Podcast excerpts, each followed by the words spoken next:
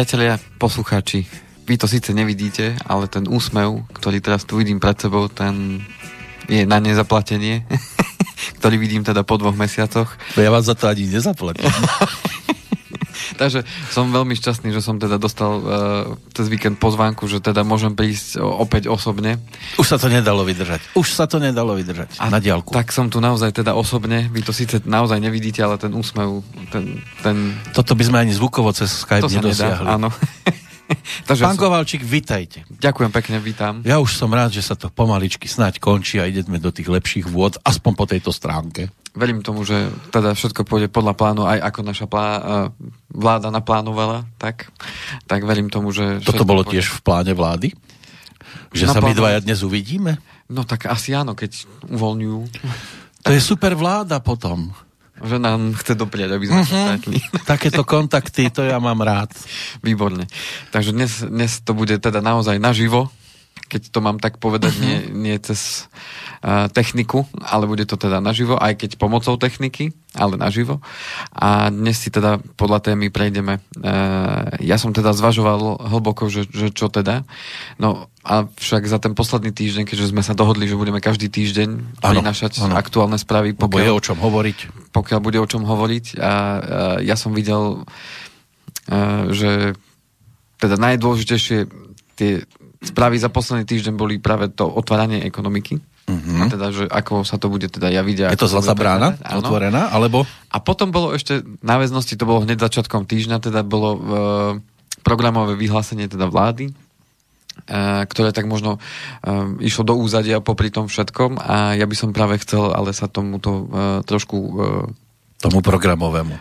Trošku povenovať práve kvôli tomu, že sú tam určité veci, ktoré ma zaujali, možno aj prekvapili a ja som veľmi zvedavý, že čo a koľko z toho, čo tam je, ohľadom tých vecí, ktoré mňa zaujali z môjho pohľadu ako odborníka vo vzťahu k financiám, tak eh, to som veľmi zvedavý teda, že, že čo sa podarí z toho za tie 4 roky naplniť. A my sme zvedaví, či sa zopakuje situácia spred týždňa, keď sme prekvapili v tomto termíne. Ano. A začali aj poslucháči prekvapovať. Ak budú mať nejaké tie otázočky doplňujúce alebo akékoľvek iné, tak studiozavináč slobodnyvysielac.sk 048 381 0101 samozrejme v čase premiéry Čiže v pondelok, dnes píšeme koľkého, že to máme? 27. 7. apríla roku 2020. Ak máte iný dátum v kalendári, buď máte ešte neotočený, lebo je už pondelok. Alebo minuloročný. Alebo je to iný, ten, ten už neladí s aktuálnou situáciou, takže už je to zbytočné. Dodatočne treba si počkať, ak teda bude k dispozícii nejaká novšia relácia tohto typu, potom nás kontaktujte. Inak potom na tie adresy, kontakty, ktoré zverejníme na konci, tam sa môžete potom ozvať s prípadnými otázkami, alebo ja budem veľmi vďačným uh, príjimateľom všetkých odporúčaní alebo tém, ktoré by ste chceli teda, uh, aby sme uh, odvysielali. Niektoré už teda pomaličky sa pripravujú uh-huh. a verím tomu, že bude teda čo, čo prinášať stále.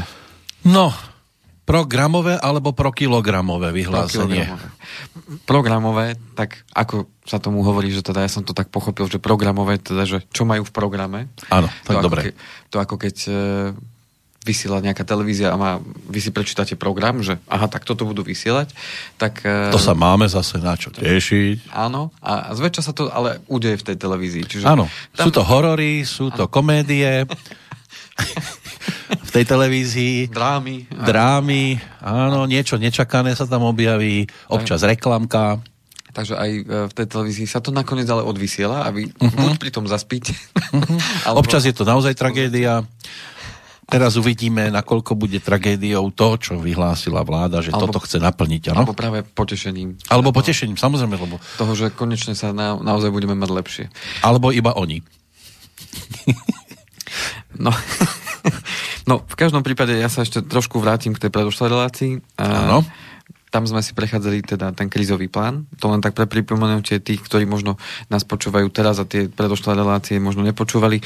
Čiže bavili sme sa o krízovom pláne, o tom, že keď už sme doma upratali všade, tak už môžeme upratať si aj v tých financiách, v zmluvách a vo všetkom. Uh-huh.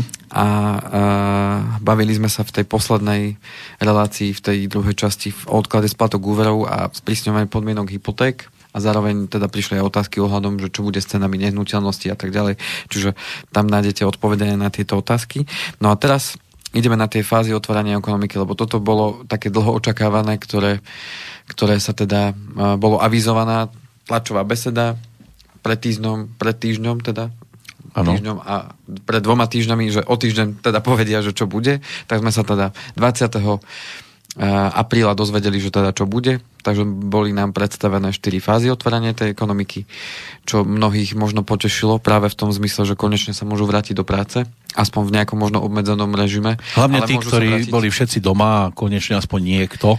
A čakali na to, že čo sa bude teda diať alebo nediať naopak. Takže konečne sa to uvoľnilo. Bolo to naozaj cítiť, neviem ako vy, vážení poslucháči, alebo vy, Peter, keď ste sa tak možno videli vonku, tak... Ja hneď... som veľmi nevybehol. Ja som zase. to videl... Ja som ako ten daždivý panáčik. Ano.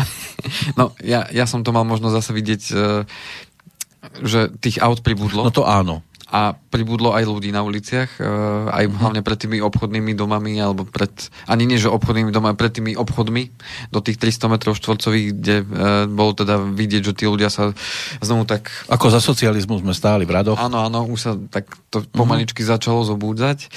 No, e, včera som zachytil informáciu akurát, že pán pán premiér teda povedal, že tá druhá fáza, že teda určite nebude skôr ako 6. maja, čiže tak ako bolo avizované, že po dvoch týždňoch sa to bude posúvať. No a e, vonkajšie športoviska, e, to bola taká vec pre mňa, ktorú ja som chcel hlavne pre, pre deti, ale vidím, že ešte nie. Ani toto a ešte nie. Videl Iba som, maximálne tak na bicykloch. Videl som, že tie ihriska sú väčšinou zapáskované, ako kde zase, podľa Aha. toho, kto je asi prevádzkovateľom. Tak videl som, že na tie ihriska, keď tak, tak asi, keď tam nikto není v noci. Mm. ale, ale Alebo môže si zabehnúť videl. ten, koho nikto nedobehne. No a vonkajšie trhoviská som si už všimol, teda tiež, že, že teda už aj na tých trhoch, aj na námestí, aj, aj tieto, čo bývajú, tak uh, už tam predávali teda. Tak aj predávajú aj tam v tých okienkach rýchleho občerstvenia, kde auta ano. v šórach. Takže, takže vidíme, že to teda funguje a každý sa chopil tej, tej situácie, ktorá je. No, Fáza 2 teda bude najskôr toho 6. mája a tam už by sa mohli dočkať teda aj kaderníci kaderničku. Áno, to je pre mňa. To je... Pedikúra, manikúra. taxi služby teda vraj by mali byť spustené, takže mm-hmm. už mhm. aj taxikári, ktorí, ktorí teda naozaj dlho čakali na to, aj keď vedeli sa prispôsobiť a urobili namiesto toho rozvoz a donášku jedla a podobných aspoň záležitostí. Niečo. Aspoň no, niečo.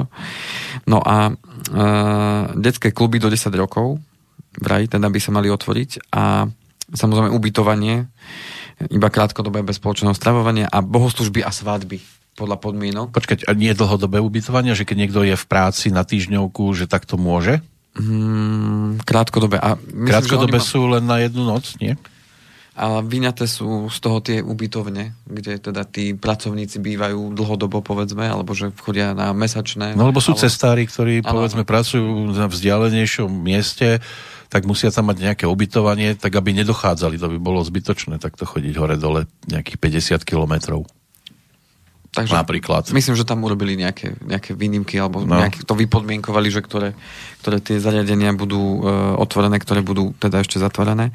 No, v zásade nechcem sa venovať až tomu uh, až tak nejako do hĺbky. Podstatné to uvidíme, ako to bude. Všetko je to stále zahalené rúškou tajomstva. Čo však znamená, uh, ja som si pozrel hlavne to, čo je asi zaujímalo najviac všetkých tých, ktorí majú deti, uh, že kedy teda tie školy, škôlky No a no. tie školy škôlky sú až v štvrtej fáze a tá štvrtá fáza má začať až no. 3.6. 3. júna. Uha.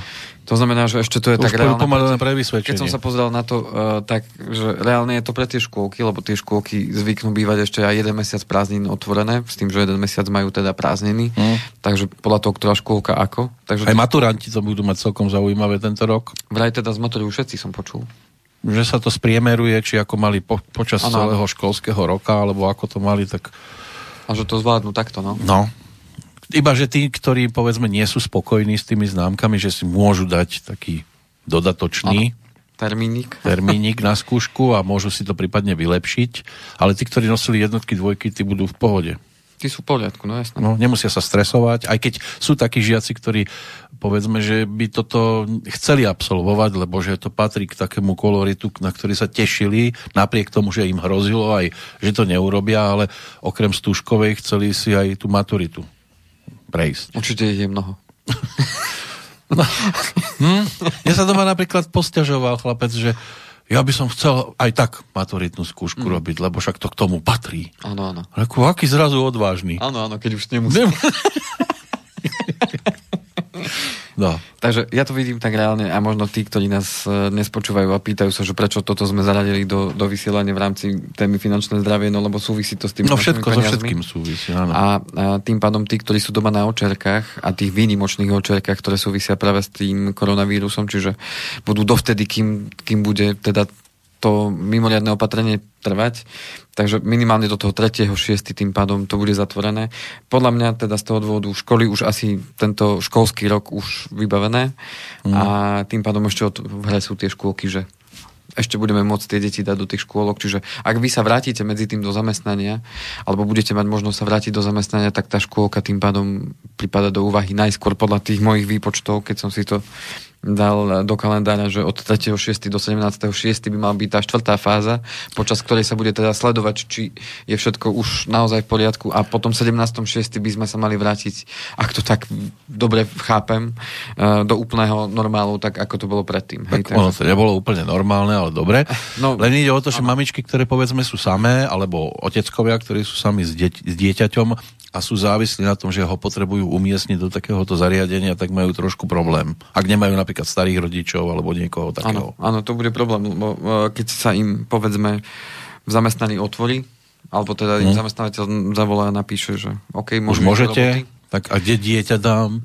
No. A teraz no, si zoberte, že niekto robí v takej práci, kde dieťa si nemôže so sebou zobrať, lebo našťastie sú aj také zamestnania, kde dieťa zoberiete, posadíte ano. ho niekde vedľa do kútika a ono sa tam vie zahrať, tak môžete robiť, ale ano. nejaký, ja neviem, zlievač asi ťažko si zoberie so sebou nejakého štvoročného chlapca. Tam je to ťažké, no a to je práve to e, také zapeklité, to, čo sme sa mm, možno aj rozprávali, že ako ochrániť tých možno najrizikovejších, tých, ktorí sú možno chorí, alebo tí, ktorí majú nejaké chronické e, problémy, alebo ktorí sú už teda v istom veku, ktorý je vo vzťahu k tomu vírusu naozaj e, nebezpečný, mm. tak e, práve takéto situácie vznikajú, že tie deti potom dostávajú na, na starost starí rodičia a, a cez tie deti sa môžu teda oni nakaziť a tak ďalej. A to bol práve tá jedna z tých filozofií, že ako to urobiť v rámci ako to urobiť v rámci e, tej stratégie boja s tým vírusom, že OK, však všetci sa vráťme do, do zamestnania, do normálneho fungovania a tých dôchodcov a chorých nechajme doma, veď ich ochránime. No ale ako ich ochránime, keď niekto býva e, spolu so starými rodičmi alebo spolu s tým, ktorý je povedzme chronicky chorý, či už, mm. ja neviem, astma, plúca, alebo, alebo srdiečko, alebo čokoľvek, tak ako ich ochránime, keď ja budem chodiť do práce a, a tak ďalej. Čiže táto stratégia celkom nefunguje. No uvidíme, ako to bude fungovať teda s tými našimi deťurencami, tak verím tomu, že... Asi to bude musieť zostať e, v tom móde, ktorý zvyknú mnohí používať, že no, stať sa musí asi iba to, čo sa musí stať. No. Podľa mňa zostáva to logicky, e, že kým, kým tie škôlky naozaj sa neotvoria, tak e, bude to dieťa na očerke. Teda ten dospelý bude na očerke, mm. kým bude môcť teda a potom už bude musieť, no, bude to pre mnohých ťažká situácia, aj celkovo je to pre mnohých ľudí práve aj táto situácia, ktorá je teraz, je veľmi ťažká. A, verím tomu, že to zvládneme spoločnými silami, no a, a poďme sa teda pozrieť, môžeme si dať Chcete hudbičku? Dobre. A môžeme, môžeme dať potom to programové vyhlásenie vlády a, a mm-hmm. o tom sa trošku pobaviť. Čo nám pribalili do batôžka.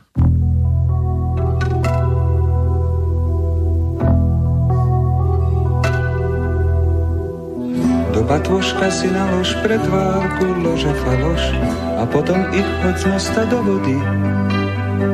Bez pretvárky a falše, hneď by ti bolo krajšie, hneď by tu bolo viacej pohody.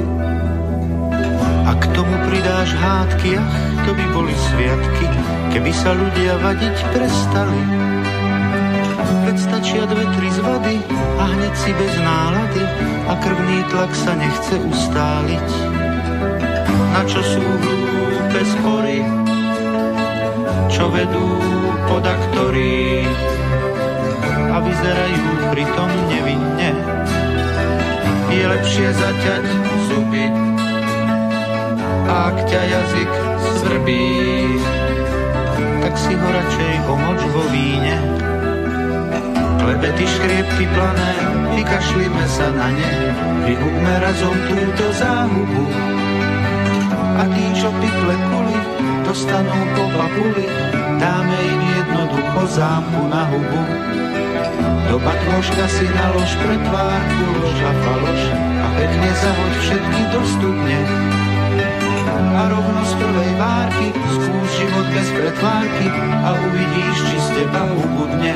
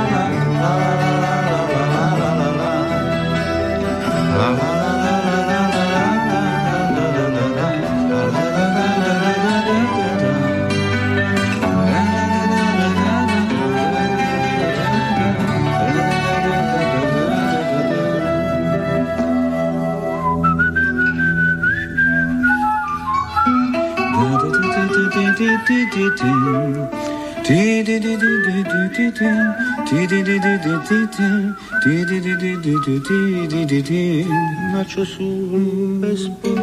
Tak čo, ideme? Poďme. No, oni už pomalečky chcú ísť, ešte buchnú dverami o chvíľočku. Odchádzajú Jaro Filiba Milan Lasica, ktorí sa stali aj autormi, aj interpretmi. Teraz pozor. Áno, už sa dvere zavreli. Ale pán Kovalčík sedí tu stále. Ešte som neodišiel, aj keď ste mi chceli naznačiť, že... To nie, to nebolo naznačenie. To bolo len to, aby ste sa cítili už v pohode, lebo už sme tu zase len my dvaja. OK. A verím, že aj naši posluchači. A Batôštek máte pripravený, rozuzlený a v ňom programové vyhlásenie. Takže to bolo taká vec, ktorú som zvažoval, teda ako som už spomínal v úvode, že či to vôbec zaradiť do tohto uh, nášho vysielania v rámci finančného zdravia. Ja viem, že možno sú témy, ktoré by vás zaujímali viacej, ale mňa teda zaujíma aj to, čo nás čaká a podľa toho programového vyhlásenia nás čakajú teda dobré časy. My, áno, fakt? Aj podľa toho, čo nám teda rozprávali, keď to ukazovali. No áno, len teoreticky ja tiež som dokonalosť sama, ale prakticky môžem A- dať vyhlásenia na papier akékoľvek krásne, len či sa to v praxi dá Áno, zrealizovať. toto bola práve tá vec, ktorú som ja teda zvažoval, že či ideme teraz posúvať nejaké informácie z nejakého programového vyhlásenia vlády, ktoré teda hovorí o tom, že čo majú v pláne, alebo či ideme sa venovať nejakej realite alebo veciam, ktoré vieme dneska využiť. Tak ja som to dal práve kvôli tomu, aby sme to mali takto zachytené aj v archíve našom, aby sme mali zachytené veci, kde sa vieme potom k tomu prípadne veľmi rýchlo vrátiť, Mhm. lebo tu chcem vypichnúť určité veci, ktoré by nás mohli zaujímať a každý z nás sa bude môcť potom veľmi rýchlo vrátiť a máme na to 4 roky však, teda vláda má na to 4 roky. A vieme sa Myslíte, počas že vydrží 4 štyroch- roky? a počas tých 4 rokov sa vieme potom do toho archívu nášho vrátiť.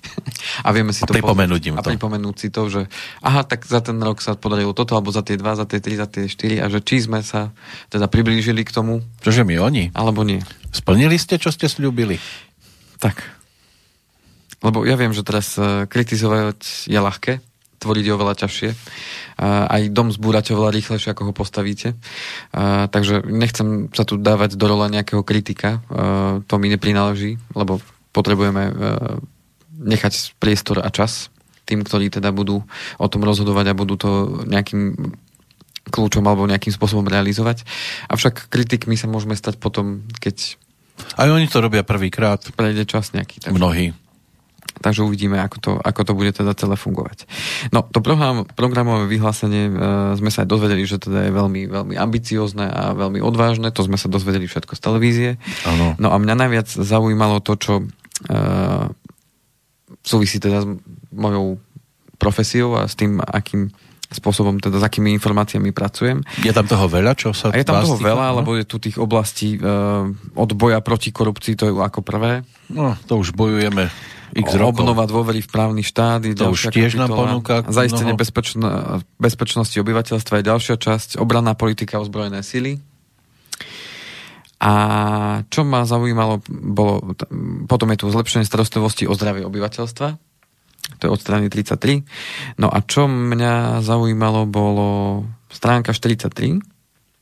Ochrana pracovných miest a zabezpečenie sociálnych istôt. Takže tam som našiel veci týkajúce sa eh, toho, čo štát má v podstate v právomoci vyriešiť pre nás, obyvateľov. A ostatné, ostatné veci mm, si môžeme, môžeme ešte potom nejaké, nejaké veci stade vypichnúť, ale tu som našiel tie asi najdôležitejšie veci, ktoré sa týkajú toho, čo, o čom sa tu bavíme už 4 roky. Áno. No a ja sa teraz tam idem rovno prešupnúť na tú stránku 43 je to konkrétne v tom pro- programovom vyhlásení. Kto má po ruke, môže si tiež listovať. Áno. Ochrana pracovných miest a zabezpečenie sociálnych istôt. Tak je názov kapitoly. Uh-huh. No a prvá časť je rodina. Čiže e, s dôrazom na rodinu. A vláda teda Slovenskej republiky sa bude zasazovať za, pretože rodina je pre vládu veľmi podstatná a dôležitá. Je to základná bunka spoločnosti, ako píšu. A chcú teda zvýšiť a, zvýšiť a sflexibilniť rodičovský príspevok napríklad. Ja vy, vyberiem niektoré veci, také, Áno, ktoré áno. sú v tom úvode, lebo ja to beriem tak, že to je ako keby rozdelené, že toto určite urobíme a potom je, lebo je tu v tom, v tom texte potom napísané, že ďalšie časti a tam je, že zároveň vláda SR zváži dvojbodka. A to ma naviac zaujalo, že v tých veciach, ktoré zváži, je tých vecí dobrých najviac. To je také, také zaujímavé. Mm, tak ja by som asi išiel na to, že išli by sme e, na tie veci, ktoré vláda SR zváži a ktoré by nás mohli zaujímať, že by sme si odsledovali, že či teda vláda v tomto smere niečo urobila alebo nie. Tak prvá vec, ktorá chce zvážiť v rámci rodiny a v rámci teda ochrany pracovných miest a zabezpečenie sociálnych istôt je možnosť OČR pre nezamestnaných rodičov poberajúcich predložený rodičovský príspevok, zjednotenie výšky príspevku pri narodení dieťaťa bez ohľadu na poradie a počet narodených detí, postupné zvyšovanie rodinných prídavkov a ich odstupovanie podľa veku dieťaťa, čiže už zrazu e, je tam záujem o to pochopiť tie potreby, že dieťa, ktoré má e, pol roka, má iné potreby ako dieťa, ktoré má 12 rokov alebo 6 rokov, keď ide do školy a tak ďalej. E, zvýšenie daňového bonusu na všetky deti na dvojnásobok, Čiže to sú také zaujímavé veci, ktoré súvisia aj s tými našimi financiami. Preto, preto ma to celkom zaujalo. A nie len do 6 rokov teda. A na tretie a ďalšie dieťa v rodine na trojnásobok súčasného stavu, ako aj navia- naviazanie úrovne daňového bonusu na výšku životného minima. Čo ma zaujalo veľmi je, akým spôsobom chcú pomáhať rodinám s deťmi. A tu je zavedenie príspevku na hypotéku pre rodiny s dieťaťom do 3 rokov veku, prípadne zavedenie hypotekárnych prázdnin, možnosť odkladu splácania istiny aj úrokov z úverov na bývanie pre rodinu s dieťaťom do 3 rokov, ako aj možnosti odpočítať si zaplatené úroky z bývania z daňového základu podľa počtu detí. Takže toto je ďalšia vec, ktorá ma zaujala po vzťahu k tomu, že aj to bývanie potrebujeme riešiť a hlavne mladé rodiny sú v tomto veľmi, veľmi znevýhodňované práve a hlavne tie viac početné kde teda viac početné deti, ani nie, že viac početné deti, ale Manželstvo, nie? Viac početné. tam, kde majú viac detí. Je No to- tak. Hej, lebo, lebo Áno. automaticky sa im to odpočítava z príjmu a tak ďalej a tým pádom uh, dostať hypotéku pri štandardných príjmoch je takmer nemožné. Na takú výšku, aby človek kúpil povedzme, povedzme rodinný dom alebo, alebo nejaký väčší byt. Uh, jednak aj kvôli cenám a jednak aj kvôli, kvôli tým príjmovým možnostiam. Ďalej, čo ma zaujalo, je to, že to stavebné sporenie sme si mnohokrát spomínali v minulosti, že teda už stráca ten svoj význam a účel kvôli tým veciam, ktoré mm, vláda teda oklieštila. No a tu je odporúčanie, alebo teda čo vláda chce zvážiť. Ďalšia vec, že zavedenie zvýhodneného rodinného stavebného sporenia, oslobodeného od pop- poplatkov za zmluvu na rodinu so zvyšovaním percenta štátnej prémie podľa počtu detí, s rozpočítaním stropu príjmov na celú rodinu a tak ďalej. Celkom zaujímavé z môjho pohľadu, že uh, by sa znovu vrátilo stavebné sporenie ako základný kameň tvorby, tvorby uh, rezerv súvisiacich práve s tým bývaním alebo zabezpečením pre deti, uh, pretože to stavebné sporenie podľa mňa filozoficky bolo OK, aj je stále v poriadku, akurát tie podmienky s tým súvisiace sú odrazujúce priam, aby uh, človek to riešil a keď v minulosti sa desiatim z desiatich ľudí to stavebné sporenie hodilo na rôzne možno aj účely, uh-huh. tak dneska sa to hodí možno dvom z desiatich. Hej? Takže tie stavebné sporiteľne majú čo robiť, aby sa tu udržali vôbec a aby tá filozofia toho stavebného sporenia vôbec mohla fungovať ďalej. Ďalej tu máme zavedenie príspevku vo výške 100 eur na začiatku školského roka na každé dieťa, ktoré navštevuje prvý stupeň základnej školy. Čo by mnohým rodinám zase mohlo pomôcť že by dostali aspoň takúto jednorazovú podporu, lebo všetci, ktorí máte, máme teda deti, tak asi vieme, že čo to znamená začiatok školského roka. Ten september je vždycky narazový. Áno, máme bezplatné školstvo, ale stojí nás to veľa peňazí. Takže uh, toto je jedna z tých vecí, ktoré, ktoré môžu pomôcť. Uh, ja odporúčam všetkým, ktorí majú možno s tým, s tým ťažkosti, tak uh, aby na to mysleli hneď, hneď od začiatku toho školského roka, že budúci rok zase budú potrebovať tie peniaze, čiže aby si na to tvorili ten nejaký fond alebo nejakú rezervu svoju. Mm. A toto by zase 100 eur môže pomôcť určite. Oh. Takže to je, to je to, čo vláda chce opäť e, podotýkam zvážiť. No a vytvorenie poradného orgánu vlády SR Rady vlády SR pre rodinnú politiku a demografiu, ktorá pripraví národnú stratégiu na podporu demografického rastu v Slovenskej republike. Ja len tak, keď, ma tak, keď sa tak rozprávate ano. o tej stovke, že keby to povedzme štát nemusel dať rodine, ale rovno by to odzrkadlilo sa v tom, čo by dieťa v tej škole dostalo. No alebo tak. Lebo nie ano. všetci dokážu to ušetriť, tak by to možno bolo, lebo kvôli tomu dieťaťu by sa to ano. robilo, nie kvôli rodičom, ano. že aby tie peniaze nešli napríklad na cigaretky, na alkohol a podobne. Ale aby to bolo... Aby to sa dostalo priamo k tomu dieťaťu, tak štát by to nemusel dávať rodine, ale rovno by to dieťa v škole dostalo určité veci. Presne tak. To by bolo najrozumnejšie, najtransparentnejšie. A, a, k tomu. by, bola by istota pre to dieťa. Áno, že tie peniaze budú účelovo využité na, na hm. jeho vzdelanie. My sme tak mali, však kedy si, si pamätáme mnohí, že sme prišli do školy, dostali sme učebnice, tí horší žiaci dostávali už povedzme také obnosenejšie knižky, áno, po, po, po nejakých 4-5 než to prišlo... Áno, bolo to na konci tam... Knihu, áno, kto mal predtým tú knižku. Niektorého meno bolo už úplne vždy posledné. Áno. Ale proste dostal knižky, dostal zošity a všetko bolo vo výbave a keď už chcel nejaký nadštandard, tak to si už dokupoval každý sám. Presne tak.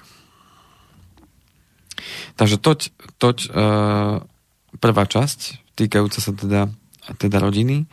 A uh, niektoré veci mi prídu, tie, ktoré sú tam uh, ako prvé spomínané, to o tom uh, zvýšenia sflexibilnenie rodičovského príspevku, je to také nekonkrétne. Uh-huh. Zavedenie inštitútu otcovskej dovolenky pri narodení dieťaťa. OK. Vyrovnávanie rozdielov v platoch a dôchodkoch žien a mužov, ktoré vznikli z dôvodu materstva. Tiež by som nejako chcel vidieť, že ako to chcú vyrovnávať, alebo či to je nejako percentuálne, alebo akým spôsobom to budú robiť. Zatraktívnenie flexibilných foriem práce, oslobodenie príjmu osôb pobredajúca materský alebo rodičovský príspevok do 200 eur mesačne od daní a odvodov, ako študenti a dôchodcovia. Zavedenie povinnej zľavy pre rodiny s deťmi vo forme skupinového vstupného do kina, divadlí, múzeí, galérií. Uh-huh. Úprava vymáhania vyplacenia náhradného výživného. Návrh osobitnej sociálnej dávky príspevok na bývanie vyňaté z dávky z hmotnej núdzi, ktorá rozšíri okruh ľudí, ktorých si budú môcť uhradiť náklady spojené s bývaním. Osobitnú sociálnu dávku SOS príspevok, vyplácanú v mimoriadných situáciách, keď dotknutá rodina nespadá do žiadnej skupín sociálnej pomoci. Preskúmanie možností zmeny systému poskytovania štátnych sociálnych dávok tak, aby boli proaktívne, prioritne, bez potreby osobného kontaktu s orgánom štátnej správy a s využitím už existujúcich informácií a informačných zdrojov, ktorým štát disponuje. Návrh konceptu obchodnej spoločnosti typu rodinný podnik. Neviem, čo je s tým, alebo čo je za tým, čo by, aké výhody mal rodinný podnik oproti možno inému. Mm, to mi tam chýba tak trošku, že čo, čo tým mysleli. Len horšie je, že niektorí nechcú ísť do takýchto podobných projektov, pretože e, tie rodinné podniky niekedy sú proti rodine, lebo vidieť sa cez deň v práci a potom sa vidieť aj doma, to tiež niekomu nevyhovuje. Jasne. Navyše sa aj zvykne hovoriť, že vlastnú partnerku alebo partnera si nezamestnám vo svojom, na svojom pracovisku. Už aj kvôli tým druhým, lebo by tie vzťahy nemuseli byť dobré. Rodinný podnik sa myslí tým, že je, povedzme... Kvetinárstvo. Áno, a povedzme, pracuje tam uh, otec... Mama, syn. Syn a, a dcera, povedzme. Áno, áno. To a... bývajú takéto rodinné firmy. Väčšinou to bývajú, povedzme, také tie ranče, hej, že sa o krávky starajú a takto. Ja mám, mám pár klientov, ktorí sú takýto typ rodinného podniku a mm, zatiaľ nemám pocit, že by to nefungovalo.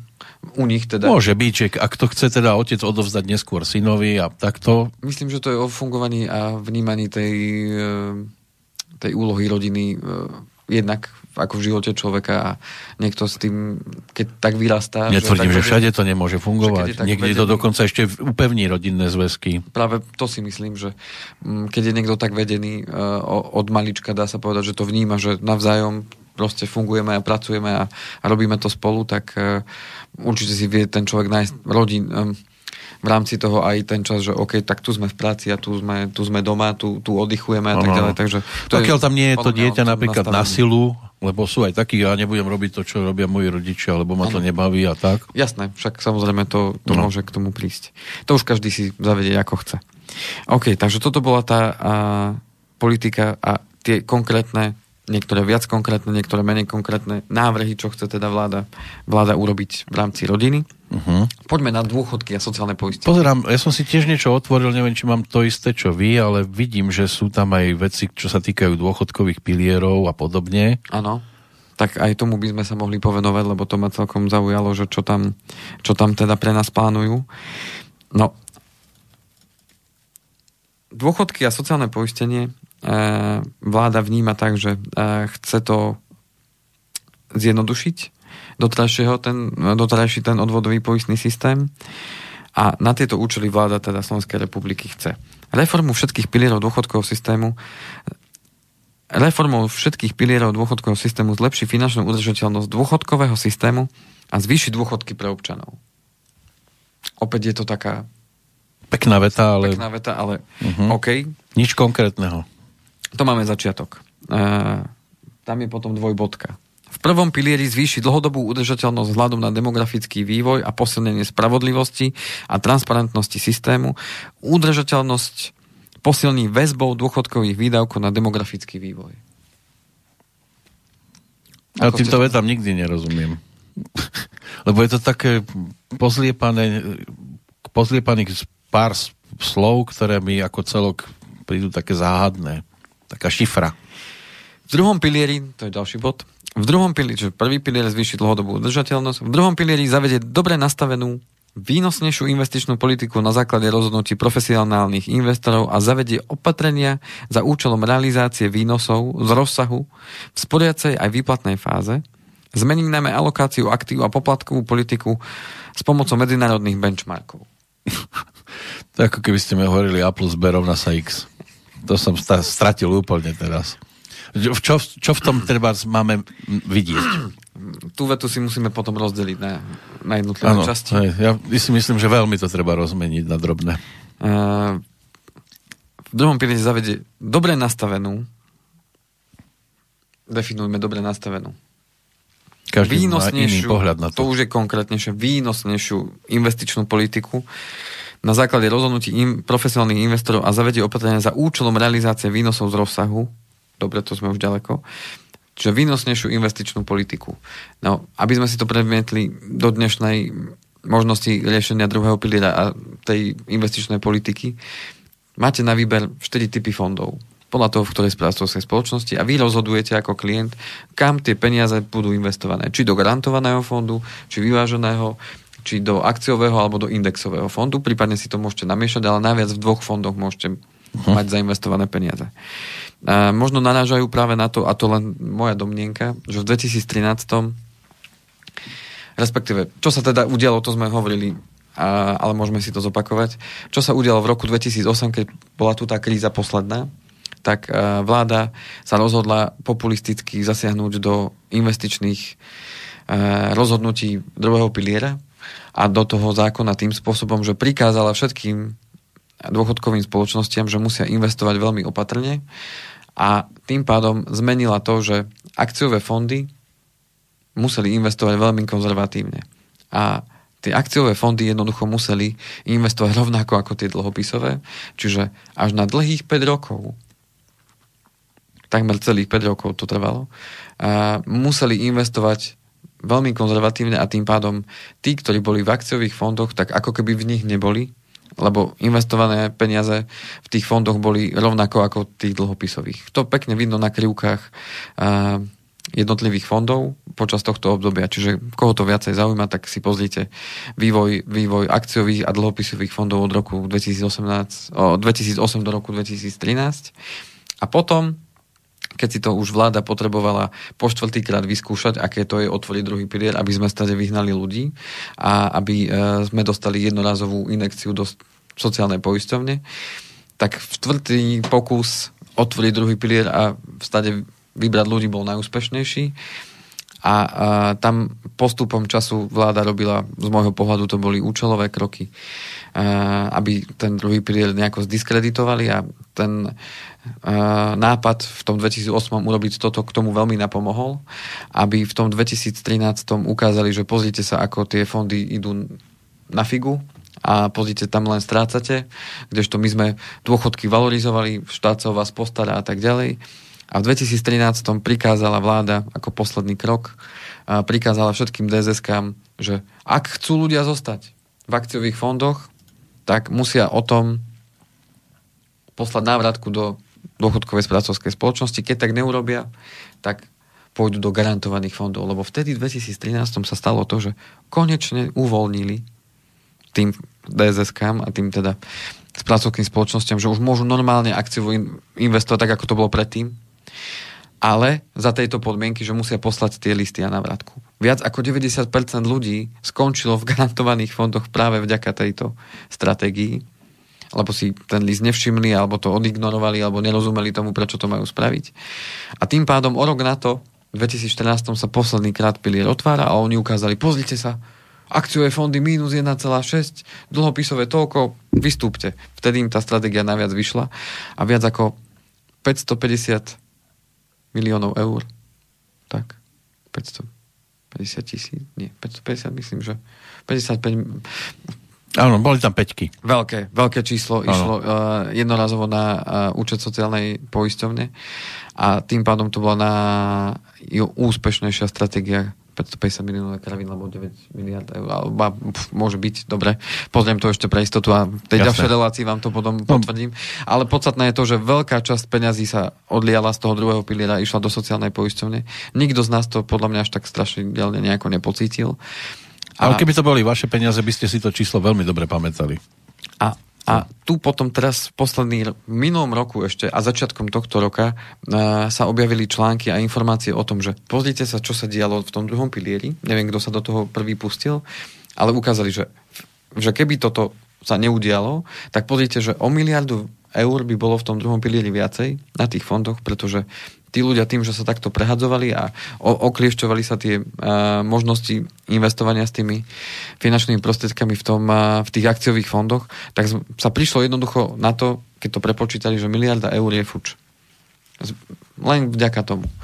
A teraz to tak utichlo, po, popri tom všetkom, nejako sa o tom nehovorí, ale toto je možno práve tá, tá informácia, keď sa vrátime naspäť k tomuto, že čo ty myslia tou výnosnejšou investičnou politikou, to je to, že chcú tam možno zapojiť viacej tých odborných pracovníkov, profesionálov, ľudí, ktorí tomu rozumejú a povedia tým klientom, fajn, ty máš dneska 22 rokov, tak nemá zmysel, aby si mal všetko v dlhopisovom fonde, ale budeš to mať rozdelené povedzme 80-20 a potom postupne ti to budeme uh, informovať ťa, že si to máš postupne nejakým spôsobom meniť a tak ďalej. To znamená, že v tomto vidím, že, že naozaj tým ľuďom treba pomôcť, aby to lepšie pochopili a aby sa vyhli tomu, že, že budú ako lístok vo vetre raz na jednu, raz na druhú stranu a v končnom dôsledku potom si povedia, no na čo mi bol ten druhý pilier, to bola kravina, lebo aj tak som na tom nič nezarobil. Hej. Mm. Takže to je, to je, toto kvitujem, že môže byť a ja si to takto prekladám, tú strašidelnú vetu, ktorú sme tam prečítali. To znamená, že verím tomu, že, že k tomuto postupne dospejeme a že sa to zmení. No a čo tu je zaujímavé, bolo to e, ďalší bod, že vláda teda Slovenskej republiky zavedie automatický vstup do druhého piliera pre poistencov do 35 rokov s možnosťou participácií len v prvom pilieri, ak sa tak poistenec aktívne rozhodne. To znamená, že e, kedy si to tak bolo, že sa vstupovalo automaticky do druhého piliera. To znamená, ten, kto prvýkrát sa zamestnal, tak dostal informáciu zo sociálnej poisťovne. Vážený sporiteľ, ste sa prvýkrát registrovali v sociálnej poisťovni a prináleží vám vedieť to, že môžete vstúpiť do druhého piliera, máte pol roka na to, aby ste sa rozhodli v ktorej spoločnosti. Keď sa nerozhodnete, my vám ju pridelíme. Takéto listy tým ľuďom chodili uh-huh. a mne sa to zdalo fér, pretože dnes, keď sa rozprávam s mnohými mladými ľuďmi, tak ani nevedia, čo je to druhý pilier. Sice to na škole prebrali, ale viete, ako to býva. Ano. Na škole jednou... Jedným uchom dnu, druhým von a tým pádom vyjdú zo školy, tak vôbec na to nemyslia, úplne iné veci ich Nie, trápia. Dôchodok ďaleko. A takto aspoň dostali list. Ja viem, že to není záruka, že niekto dostane list, že si ho aj prečíta, ale, ale minimálne tam teda išla tá informácia a tým pádom dostal ten človek informáciu o tom, že to má nejakým spôsobom riešiť. A buď to ukázal rodičom a tí rodičia, aha, môj zlatý, keď už sú tak možno trošku uvedomení, tak povedia, fajn, tak toto je dôležitá vec, chlapec môj, dievča moje, lebo vieš, dôchodok ja viem, že teraz ťa vôbec netrápi, ale jedného dňa bude a ty už dneska môžeš preto niečo spraviť, takže stretneš sa túto s týmto pánom a ten ti o tom povie viacej. To ste dobre povedali, že ho jedného dňa bude trápiť dôchodok. Áno, áno. Lebo neviem si predstaviť, že by niekto z tých a... klasických dôchodcov veľmi vyskakoval od radosti, že ho má. Poviem to inak. Ak nechceš, aby ťa jedného dňa trápil dôchodok, tak dneska to už môžeš začať riešiť. A čím skôr to začneš riešiť, tak tým menej ťa ten dôchodok bude trápiť, lebo sa naň pripravíš. Takže, vážení poslucháči, opravujem, ďakujem Petrovi, že ma takto upozornil, že takto straším hneď na začiatok. Ale tak len ste vystihli realitu.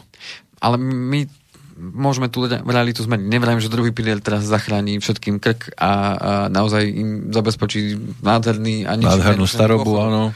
Ale keď sa s tým a o tom budeme baviť s tými mladými ľuďmi už od začiatku, že, že jednoducho, áno, ty už si začal zarábať, tak e, si už teraz začni odkladať, lebo ťa to bude stať veľmi málo peňazí na to, aby ty si na tom dôchodku sa mal oveľa áno. lepšie. Ako Ak sa tvoj mal, život nebude podobať letu kamikadze, tak sa dožiješ dôchodku. Tak aby si potom neplačkal, treba sa už teraz začať zaujímať a starať. A to sú veci, ktoré sú podľa mňa dôležité. Čiže ak takéto niečo príde a podarí sa mi to naozaj splniť, tak budem za to vďačný, pretože tí mladí ľudia sa o tom dozvedia a budú sa mať možnosť rozhodnúť, OK, vstúpim, nestúpim. Mám čas do 35 rokov, ale jednoducho uh, tu sa môže aktívne rozhodnúť podľa toho, čo tu píšu, že či chce byť len v druhom alebo chcem byť len v prvom. Uvidíme, ako to bude.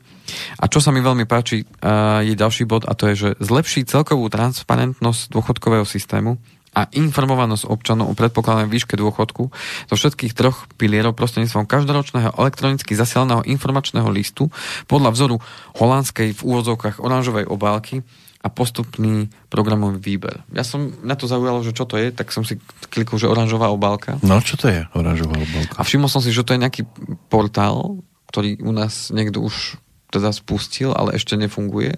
Tak akože oficiálne, že ešte pracujú na tom. A čo by to malo byť? A, ak som to pochopil správne, malo by to byť portál, ale neviem, až tak som nemal čas sa tomu až tak veľmi hlboko ísť, že, že kto je prevádzkovateľom toho portálu.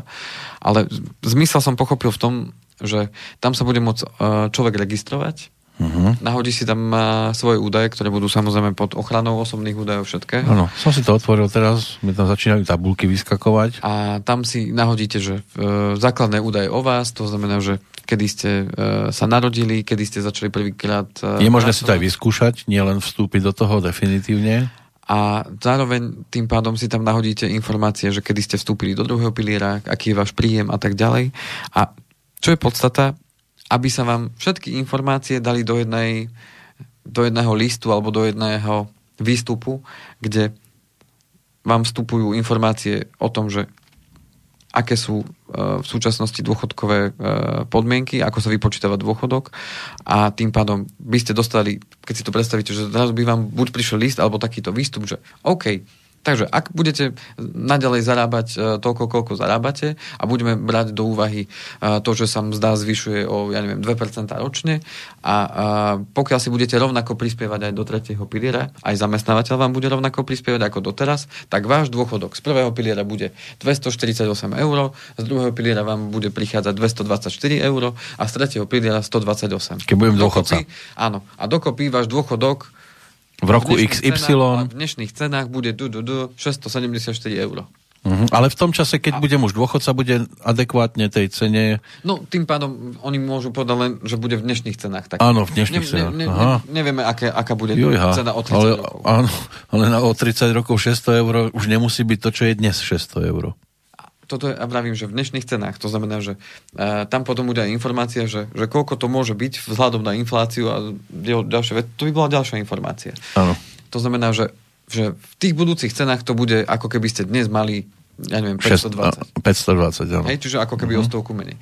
A ja by som si tam dokonca práve želal tú vetu, ktorú som ja počul kedysi v 2006 na, na jednom zo školení, ktoré sme absolvovali, že v Nemecku takýto list chodí, aj v tých západných štátoch a že v tom liste je pekne napísané, že váš dôchodok za predpokladu DDD, že toľko budete zarábať, váš dôchodok bude toľko a toľko.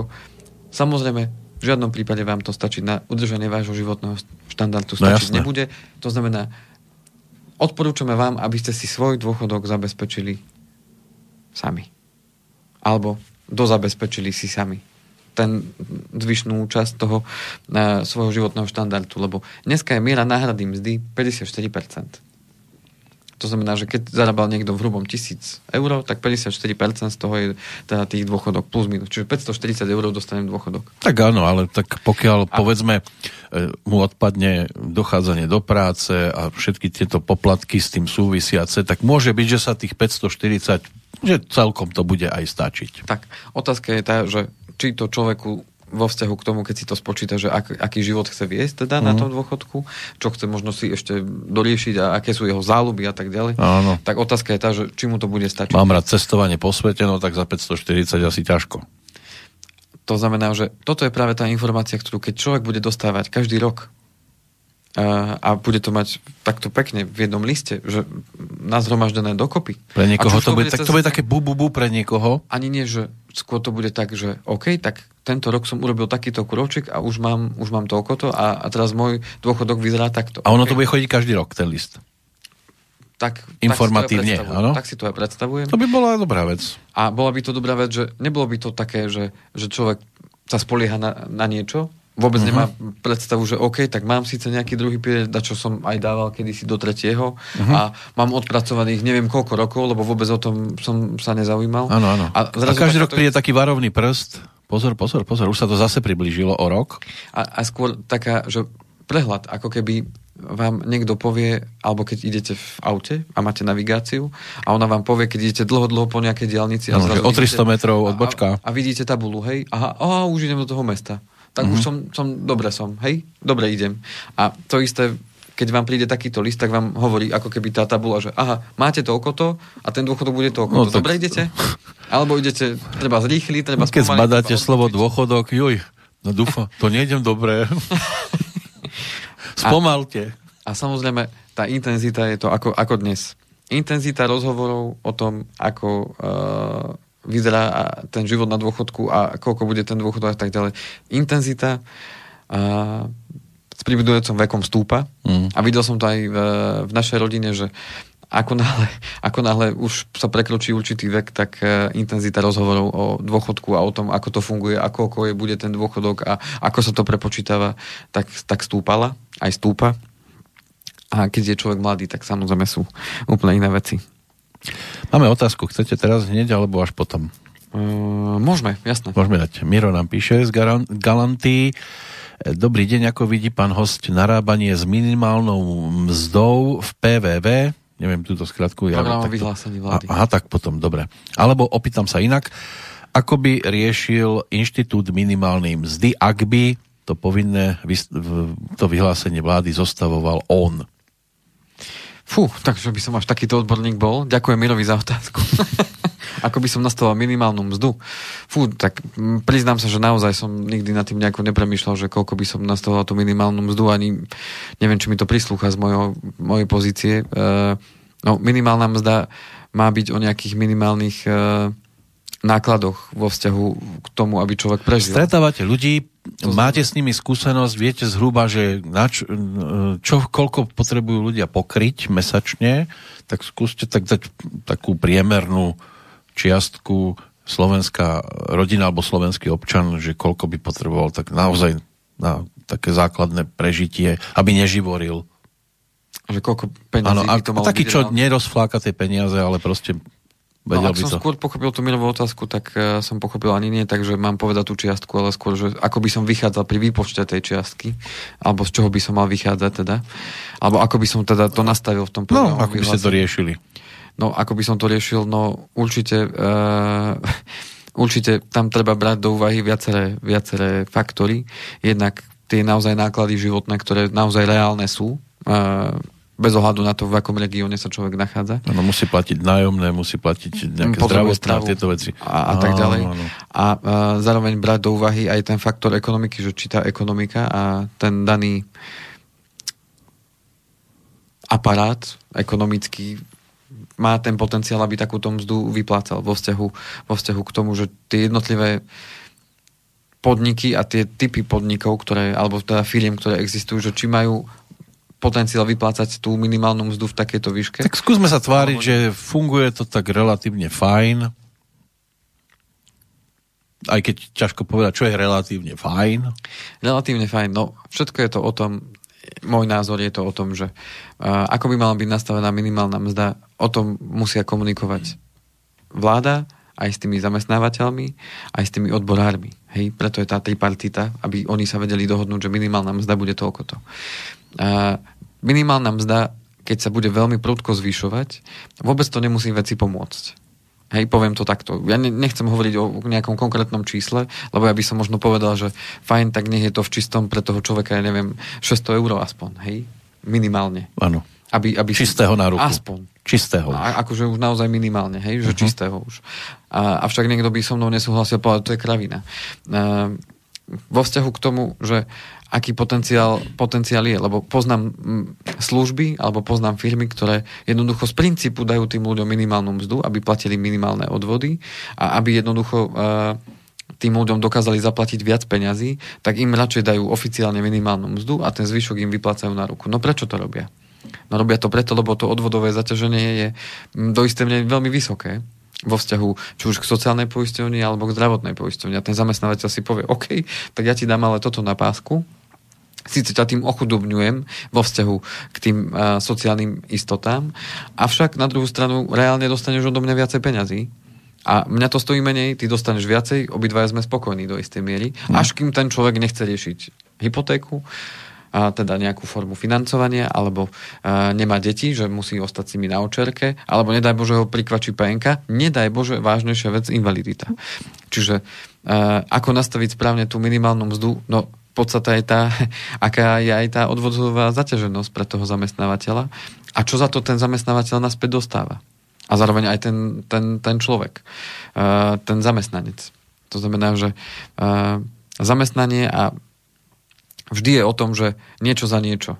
Áno, som zamestnancom, ja musím vyrobiť viacej, lebo musím zarobiť aj na tie svoje odvody a tým pádom je to aj tá filozofia toho zamestnania. Keď som zamestnanec, tak jednoducho musím zarobiť toľko, aby sa to tomu zamestnávateľovi oplatilo, aby ma ďalej zamestnával a dával mi robotu a zároveň musím zarobiť na tie odvody a zároveň musím zarobiť na to, aby som ja nejaký, nejaký ten peniaz dostal. A tým pádom, pokiaľ keď si to všimnete, tak tam, kde je veľká pridaná hodnota, alebo kde je ten zamestnanec veľmi ľahko, nahra, veľmi ľahko nahraditeľný, tak e, tam, tam zda je minimálna alebo je veľmi nízka, lebo ho vie ten zamestnávateľ veľmi rýchlo nahradiť. Čím je vaša pridaná hodnota ako zamestnanca e, vyššia a vyššia a vyššia a vyššia a čím horšie ste nahraditeľní, tým zda je vaša vyššia. Záleží aj, či si vás e, majiteľ dostatočne váži. Presne tak. A aj na, to... tom mieste, ktoré je ľahko nahraditeľné, môže byť človek, ktorý je nenahraditeľný. A tá minimálna mzda súvisí práve s tými viacerými faktormi, aj s týmto faktorom súvisí. E, a hlavne aj s tým, akým spôsobom sa na to díva ten zamestnávateľ a samotný zamestnanec. Lebo ak samotný zamestnanec pristúpi na to, že OK, tak mi daj tú minimálnu mzdu oficiálne, a ten zvyšok mi dávaj na ruku. To znamená, ak na to ten človek pristúpi, lebo má pocit, že nemá ani možnosť výberu, uh-huh. lebo mu to ten zamestnávateľ oznámi, že tak buď takto alebo nič, uh-huh. tak ten človek, keď na to pristúpi, tak si povie, OK, no tak na to pristúpi a keď na to pristúpi 100 tisíc ľudí, tak jednoducho sa stane, z toho stane štandard. A, a ako to zmeniť? No zmeniť sa to dá podľa mňa len tým spôsobom, že a, tí odborári, lebo odborári sú vlastne zastupcovia zamestnancov, tak tí odborári, že sa za to postavia, budú tlačiť na tú kartu, aby sa to zmenilo. A zároveň, čo môžu urobiť ľudia, je tlačiť na tých odborárov a zároveň, ja viem, že je to veľmi ťažko, postaviť sa za to, že s tým nebudete súhlasiť. Keď s tým súhlasíte, ja viem, že teraz sa mi ľahko hovorí a niekto si povie, ako Valčík najvinný. Uh, no len keď s tým bude, budú tí zamestnanci celoplošne súhlasiť, že takto to bude v našom štáte fungovať a v našom, povedzme, v našej branži, v tom danom odvetví, tak jednoducho tak to bude. A zároveň by sa tým mala zaobrať vláda, že OK, vieme, že takýto status je, vieme, že kopec takýchto ľudí e, robí za takýchto podmienok, OK, ideme s tým niečo robiť, ale Mohol by tak. pomôcť ten e, častokrát v poslednej dobe spomínaný ten nezdaniteľný základ čistý príjem, ktorý by dostal každý na, bez ohľadu na to, či chodí do práce, nechodí. Ja to poviem tak. Lebo to by bola čiastka, ktorá by mohla ľuďom celkom pomôcť, aj bez stresu chodiť do práce trošku nie, že by flákali potom tú robotu, lebo by povedali si, no tak čo, keď ma vyhodí, tak ma vyhodí, bude mať aspoň takúto čiastku, ale mohlo by sa to potom odzrkadliť na tom prípadnom dohodnutí sa so zamestnávateľom aj za normálnych okolností už potom. Uh, vaša predstava toho nepodmieneného príjmu... No, niečo takéto sa je tá, rieši. Že, že robím u nejakého zamestnávateľa a bez ohľadu na to, um, čo urobím, dostanem nejakú výšku mzdy? No, od štátu dostanem. No. A potom plus k tomu tú výplatu, nie? Tak by ste si to predstavovali. No ja predstavoval. Neviem, či to je takto, či to takto má fungovať a môže fungovať. Neviem, neviem. Ja som to nevymyslel, takže ja, to, ja iba tak zamýšľam nad tým, ako to vôbec môže fungovať. Uh, ja Lebo my tiež... sme to nikdy nedostali, nezažili. Ja to ja odpoviem tak, že teraz sme mali uh, v piatok sme mali tak poradu s kolegami, tak cez, cez video uh, hovor uh-huh. a sme sa s jedným kolegom presne rozprávali, teda on hovoril, že, že nechápe, ako, alebo nie, že nechápe, no jednak nechápe, že ako je možné, že niektorí ľudia fakt, že sa postavili do toho modu, že, že fakt, že ležia pred tou telkou a nič nerobia, lebo, lebo sú zavretí, ale dostávajú tu 80% mzdy a jednoducho no, fajka zhasla. Krásny život. Krásny život. A vidí na nich, proste na tých ľuďoch, že oni sú úplne, dá sa povedať, že aspoň tú vzorku ľudí, ktorú on mal na mysli, tak že proste že svet gombička No mnohí by boli takto spokojní, ani by si prácu už nehľadali. A, a teraz tým chcem povedať práve to, a on povedal jednu takú vetu, že no som zvedavý, že keď to znovu začne, ako sa pozviechajú, aby ráno zase začali stávať a, a išli do práce, keď ano. zažili takéto niečo, hej? Tam je pravda, že niekto, povedzme, si zvykne na taký život, že však ja tých 500, napríklad hej, 500 eur, ja dostanem tak či tak, čo by som ja chodil do roboty, tak. hotovo. A tu je práve to, že či sme na to ako... No mentálne na to nie sme no, no, nastavení. Či sme na to mentálne nastavení a či sme schopní to akceptovať, že, že No málo kto by bol taký, že to je, je to per, perfektné, budem mať aspoň 500 eur na prípadné tieto splátky pôžičiek, alebo si zarobím a takto odložím na dovolenku, pre deti niečo a podobne. A budem chodiť do práce s pohodou, bude ma to tam aj baviť už, lebo už mám v podstate, som závodov finančne, nemusím sa tak stresovať a bude o to človek radostnejšie pracovať, ale nie každý je takto nastavený, lebo niekto si povie, mne tých 500 eur bude stačiť, bude doma hotovo. Otázka, že či by, e, lebo to závisí od e, sily tej štátu a toho, a čo štát dokáže v rámci toho HDP vyrobiť, tak o to by závisalo to, že koľko by bol ten nepodmienený príjem. Otázka, že či by z toho niekto prežil, lebo predpokladám, že Slovenská republika není na tom tak, aby ten, povedzme, ten nepodmienený príjem bol vo výške 500 eur. Ne, ne, neviem si to až tak vypočítať, ale myslím, že by na to toľko peňazí nebolo asi. Už 30 rokov nemáme na to, aby sme... A pritom sme hovorili, že v 89. ideme dobiehať západ, ale stále nám uteká. Lebo oni nestoja, no ale... Ale len horšie je, že, alebo zaujímavé je na tom to, že veľa Slovákov príde do zahraničia pracovať, podáva tam podobný výkon ako tu, ale tam dostane za to väčšie financie ako tu. Tí istí Slováci sa potom vrátia domov, robia taký istý výkon, ako robili tam a predsa to nedobiehame. A častokrát robia lepšie ako tam tí domáci. To je pravda. A koľkokrát aj človek zistí, že inteligenčne takí Angličania sú zaostalejší ako naši, a stále tých Angličanov vieme dobehnúť. Ani sa priblížiť. Že by sme videli aspoň za tromi zákrutami ich spätné zrkadla. Suma sumarum. Hm? Tá minimálna mzda teda podľa môjho názoru takto, že ja by som dal kľudne aj 600 čisto, aby ten človek dostal, čo by bolo nejakých 730 by bolo v hrubom. A niekto by povedal, no sa to ekonomika na to nemá a preto vravím, že a nepozeral som sa na to tak z vrchu, Ale stále rastieme. ale rastieme, to je pravda, áno, len musí to rast spolu s tým, s tým, čo dokážeme aj vyprodukovať a predať. A mnoho, mnoho vecí sa na Slovensku robilo nie tým spôsobom, že by mala mať z toho užitok celá spoločnosť, ale mala z toho užitok len určitá časť. Alebo Určitá zahraničie. úzka skupina, alebo zahraničie a tým Mm. pádom... Lebo my sme si tu veľa zlikvidovali a už sme v podstate skôr krajina alebo štát, kde je sama predajňa a nejaká výrobňa. A veľa vecí sa tým pádom... A tam prišlo sa o veľa peňazí a o ten rast a o to, To. čo, čo mohlo byť. Hej, to znamená, Je že to múdre hlavy, to dotiahli tak ďaleko, že teda máme v tomto štáte viac, keď už tak montáží a, a to sú montáže skôr pre zahraničie a peniaze odchádzajú mimo a nezostane tu toho toľko, koľko by bolo treba. Aby boli možnosti aj takéto. No a, a už asi vyzeráme, že končíme. No, precent, však o týždeň sa zase vidíme. No, uh, neviem, či budeme teda pokračovať v tejto téme, uvidíme, čo bude. Uh, nechcem sa tomu až tak veľmi venovať, koho to zaujíma. Uh, sú tu zaujímavé veci ešte v rámci tých dôchodkov, čo teda vláda chce zvážiť a čo chce ešte tam uh, zaviesť. Um, ja možno ešte v tej ďalšej relácii spomeniem, aspoň tie, ktoré ma najviac, uh, najviac zaujali. Dúfam, že to bolo pre poslucháčov aspoň trošku osožné a ďakujem Mirovi, lebo myslím, že on nám písal aj pred týždňom. Áno, Ak si dobre pamätám, Miro z Galanty. áno. Takže uh, pozdravujeme Míra a ďakujem za otázku. Skúsim sa na to ešte lepšie pozrieť, na tú minimálnu mzdu, čo bola tu v programovom vyhlásení, lebo pravdu povedať, tu som až tak ne- nenaštudoval, skôr som pozeral na tieto sociálne veci a ten dôchodok ma zaujímal a veci s tým súvisiace. Ak by náhodou niekto medzičasom mal nejakú inú otázku, tak treba kontaktovať na týchto cieľových adresách. Kovalcik Andrej zavinač ovbmail.eu a telefónne číslo 0917 232 450. Môžete nám aspoň dodať nejakú prípadnú tému, ktorá by sa tu mohla rozoberať o 7 dní. Čiže opäť v tomto pondelkovom termíne. Tak pondelok o 10. sa na vás budem tešiť a verím tomu, že s novou dávkou informácií a veci, ktoré nám pomôžu. Hovoril Andrej Kovalčík z Banskej Bystrice, zdravie Peter Kršiak, finančné zdravie na túto chvíľočku uzatvárame. Do, Do počutia. počutia. Táto relácia vznikla za podpory dobrovoľných príspevkov našich poslucháčov.